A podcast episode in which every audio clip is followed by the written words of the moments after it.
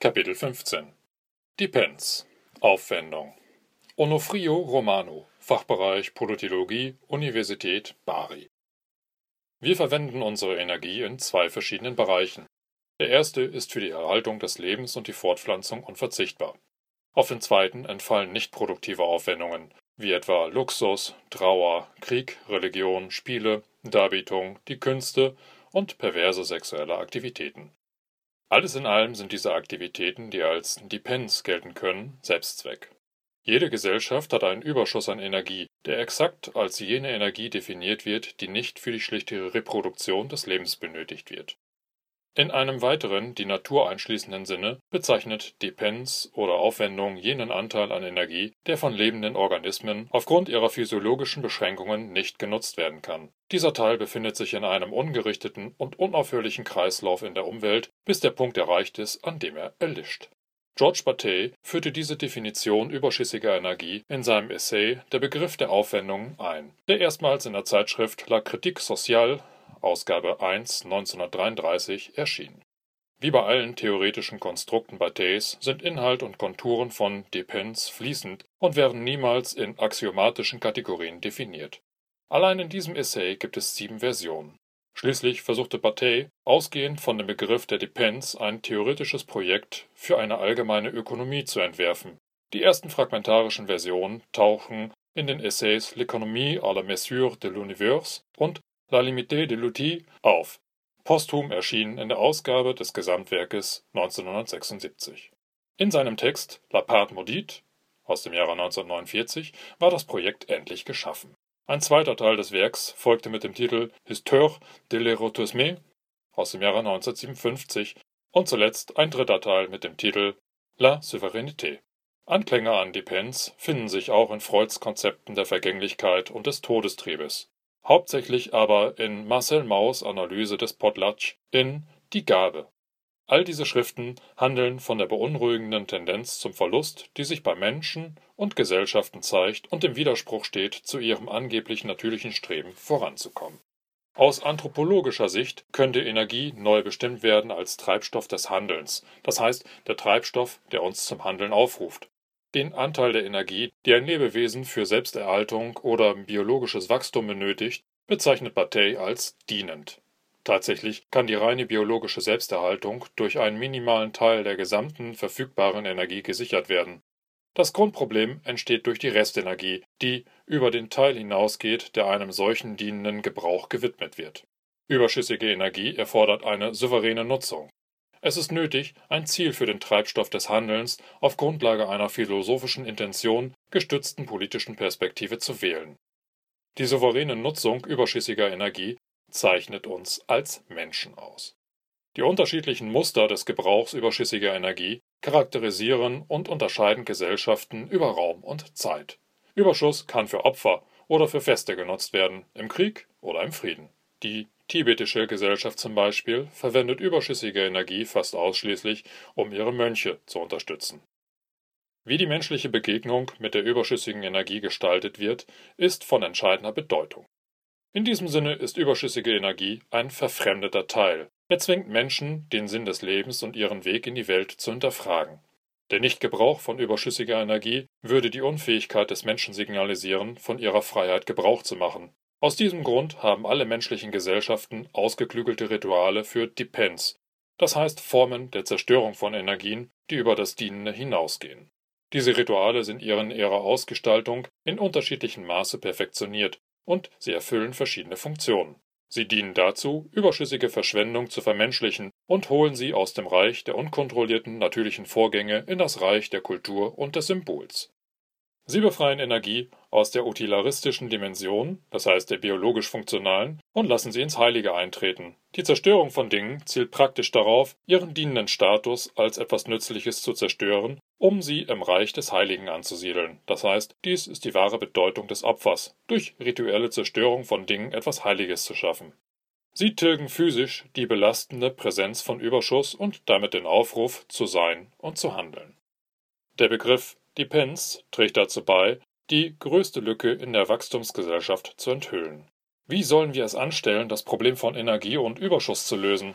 Die Anbetung des dienenden Moments ist ja tatsächlich das Fundament dieser Gesellschaft. Die Moderne entstand in einem Kontext des existenziellen Notstands und der Angst um das Überleben der Spezies, ausgelöst durch eine unvorhergesehene Bevölkerungsexplosion und damit wachsende soziale Not, die mit den Produktionskapazitäten der damaligen Gemeinschaft nicht zu bewältigen war. Dieses Ungleichgewicht führte zur Dekonstruktion traditioneller Gemeinschaften, denen es aufgrund ihrer symbolischen Codes nicht erlaubt war, sich der neuen Herausforderung zu stellen. Um ihre unerfüllten Bedürfnisse zu befriedigen, versuchten Individuen, die Bindung an ihre Gemeinschaften zu durchbrechen und autonom neue und effektivere, wachstumsorientierte äh, Vorgehensweisen zu erproben. Für Europa verordnete Riesman diese entscheidende demografische Veränderung und ihre sozialen Folgen im 17. Jahrhundert. Die Individualisierung nahm den Gemeinschaften ihre Fähigkeit, mit Energie zu haushalten. Dazu gehörten auch die Penzrituale, in denen überschüssige Energie verbrannte. Nach wie vor geprägt von diesem ursprünglichen Notstand verharrten die moderne Gesellschaft in ihrem Wachstumsmoment, ohne innezuhalten.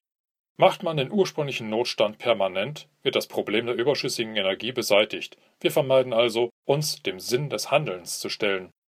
Beständig mit dem Überleben beschäftigt, was fortwährendes Wachstum erfordert, sind wir aus dem Zustand der Lähmung befreit, der uns befällt, wenn wir mit der Notwendigkeit des Seins konfrontiert sind, die mit dem Auftauchen der überschüssigen Energie entsteht. Mit anderen Worten, ein Tier zu bleiben befreit uns von der ermüdenden Aufgabe, Mensch zu sein. Gleichzeitig verbannen wir die Pens aus dem offiziellen öffentlichen Forum. Stattdessen wird sie privatisiert und voller Scham versteckt. Denn jede verschwenderische Aktivität wird moralisch unvereinbar mit dem angeblich ewig währenden Notstand. Angesichts der Individualisierung der Gesellschaft schultern einzelne Individuen die Last der Verschwendung, und zwar durch kleine Tauschgeschäfte. Von perverser Sexualität bis Alkoholismus, Spielsucht und protzigem Konsum. Was Bataille das vulgäre Rülpsen des Kleinbürgertums nannte. In der Ära des Wachstums gibt es keine schwelgerische, gemeinschaftliche Depenz mehr, sondern nur die private, inoffiziell konsumierte Auflösung. Daher versuchen moderne Gesellschaften, das Problem der Energie mit einer Doppelstrategie zu lösen. Zunächst heben sie ihre dienende Nutzung auf ein beispielloses Niveau, die Wachstumsobsession, und dann privatisieren sie die Depenz. Aber diese Strategie erscheint unangemessen angesichts der entscheidenden Notwendigkeit, die verfügbare Energie zu verbrauchen. Eine sehr große Energiemenge ist ungenutzt. Sie bleibt im Umlauf und stellt für die Menschen eine Belastung dar. Weil Werkzeuge der freiwilligen und symbolischen Katastrophe fehlen, also das Ritual der kollektiven Depenz, beginnen die Angehörigen der Wachstumsgesellschaften eine echte Naturkatastrophe zu erträumen und herbeizusehen. Depenz ist also ein Schlüsselbegriff, um dem Ausstieg aus der Wachstumsgesellschaft theoretisch den Weg zu bereiten. Paradoxerweise ist sie unter den erkenntnistheoretischen Säulen der gängigen Degrowth-Theorien jedoch nicht zu finden, noch dient sie der Bewegung der Wachstumsgegner als Inspirationsquelle. Womöglich liegt es daran, dass eine echte Öffnung für Depends die Demontage des kognitiven Rahmens der Katastrophe und der Knappheit bedeuten würde, die dem Degrowth-Paradigma zugrunde liegt. Im Lichte von Depends ist die Katastrophendrohung, die in westlichen Gesellschaften herumspukt, nur ein Symptom der gescheiterten Beseitigung überschüssiger Energie. Für Degrowth-Bewegte ist sie ein echtes Risiko. Das Degrowth-Denken ist daher implizit der herrschenden Kultur untergeordnet, die neoliberale kapitalistische Umstrukturierung verrechtfertigt. Es prangert die Knappheit von Ressourcen an, die notwendig wären, um den gegenwärtigen Lebensstil weiterzuführen und handelt eigentlich aus der bloßen Umkehrung des Grundproblems der Wachstumsgesellschaft heraus. Bataille zufolge in der Regel läuft eine einzelne Existenz immer Gefahr, einen Mangel an Ressourcen zu unterliegen. Damit steht sie im Gegensatz zu der allgemeinen Existenz, deren Ressourcen im Überfluss vorhanden sind und für die der Tod keine Bedeutung hat. Vom Standpunkt des Einzelnen aus gesehen entstehen Probleme zuallererst durch einen Mangel an Ressourcen. Sie entstehen zuallererst durch einen Überfluss an Ressourcen, wenn man es von einem allgemeinen Standpunkt aus betrachtet. Das individualisierte Lebewesen ist durch die prekäre Natur seiner Existenz gebunden und beschäftigt sich deshalb zwanghaft mit dem Problem seines Überlebens. Im Zustand der Isolation machte sich die elementar dienende Haltung zu eigen und kehrt in den Status eines Tieres zurück, das sich zentral mit der Sammlung von Ressourcen befasst. Die Herausforderung der überschüssigen Energie wird erst sichtbar, wenn wir imstande sind, unseren Standpunkt auf einer systemischen Ebene anzusiedeln. Die Growth-Bewegte tun nichts anderes, als die für das individualisierte Subjekt typisch dienende Haltung auf das allgemeine System zu übertragen die Vielschichtigkeit der Menschheit wird der Herrschaft der Bedürfnisse unterworfen, gestützt durch eine utilitaristische Logik des Überlebens. Damit überträgt man die individuelle Sicht, die betont, es gebe nicht genügend Ressourcen, auf die Gemeinschaft schlechthin. Folglich besteht die Gefahr, dass die Degrowth-Theorie die fundamentale Maxime der Ökonomie, nämlich das Prinzip der Knappheit, wiederbelebt und ihr neuen Schwung verleiht. Sie riskiert, den Mythos des Wachstums zu spiegeln, indem sie dasselbe Imaginäre von einem umgekehrten Standpunkt aus verwendet, ein Imaginäres, das vorsieht, die gesamte im Umlauf befindliche Energie für die Erhaltung des Lebens zu verwenden, diesmal allerdings mittels eines tugendhaften Lebensstils und effizienter Technik. Das Degrowth-Projekt könnte mehr Freiräume und Anziehungskraft gewinnen, wenn es stattdessen seine Sorge um die kollektive Konstruktion von Lebenssinn und die Wiederherstellung politischer Souveränität betonen würde. Das ist der einzige Weg, wie wir modernen Menschen uns der Herausforderung der überschüssigen Energie stellen können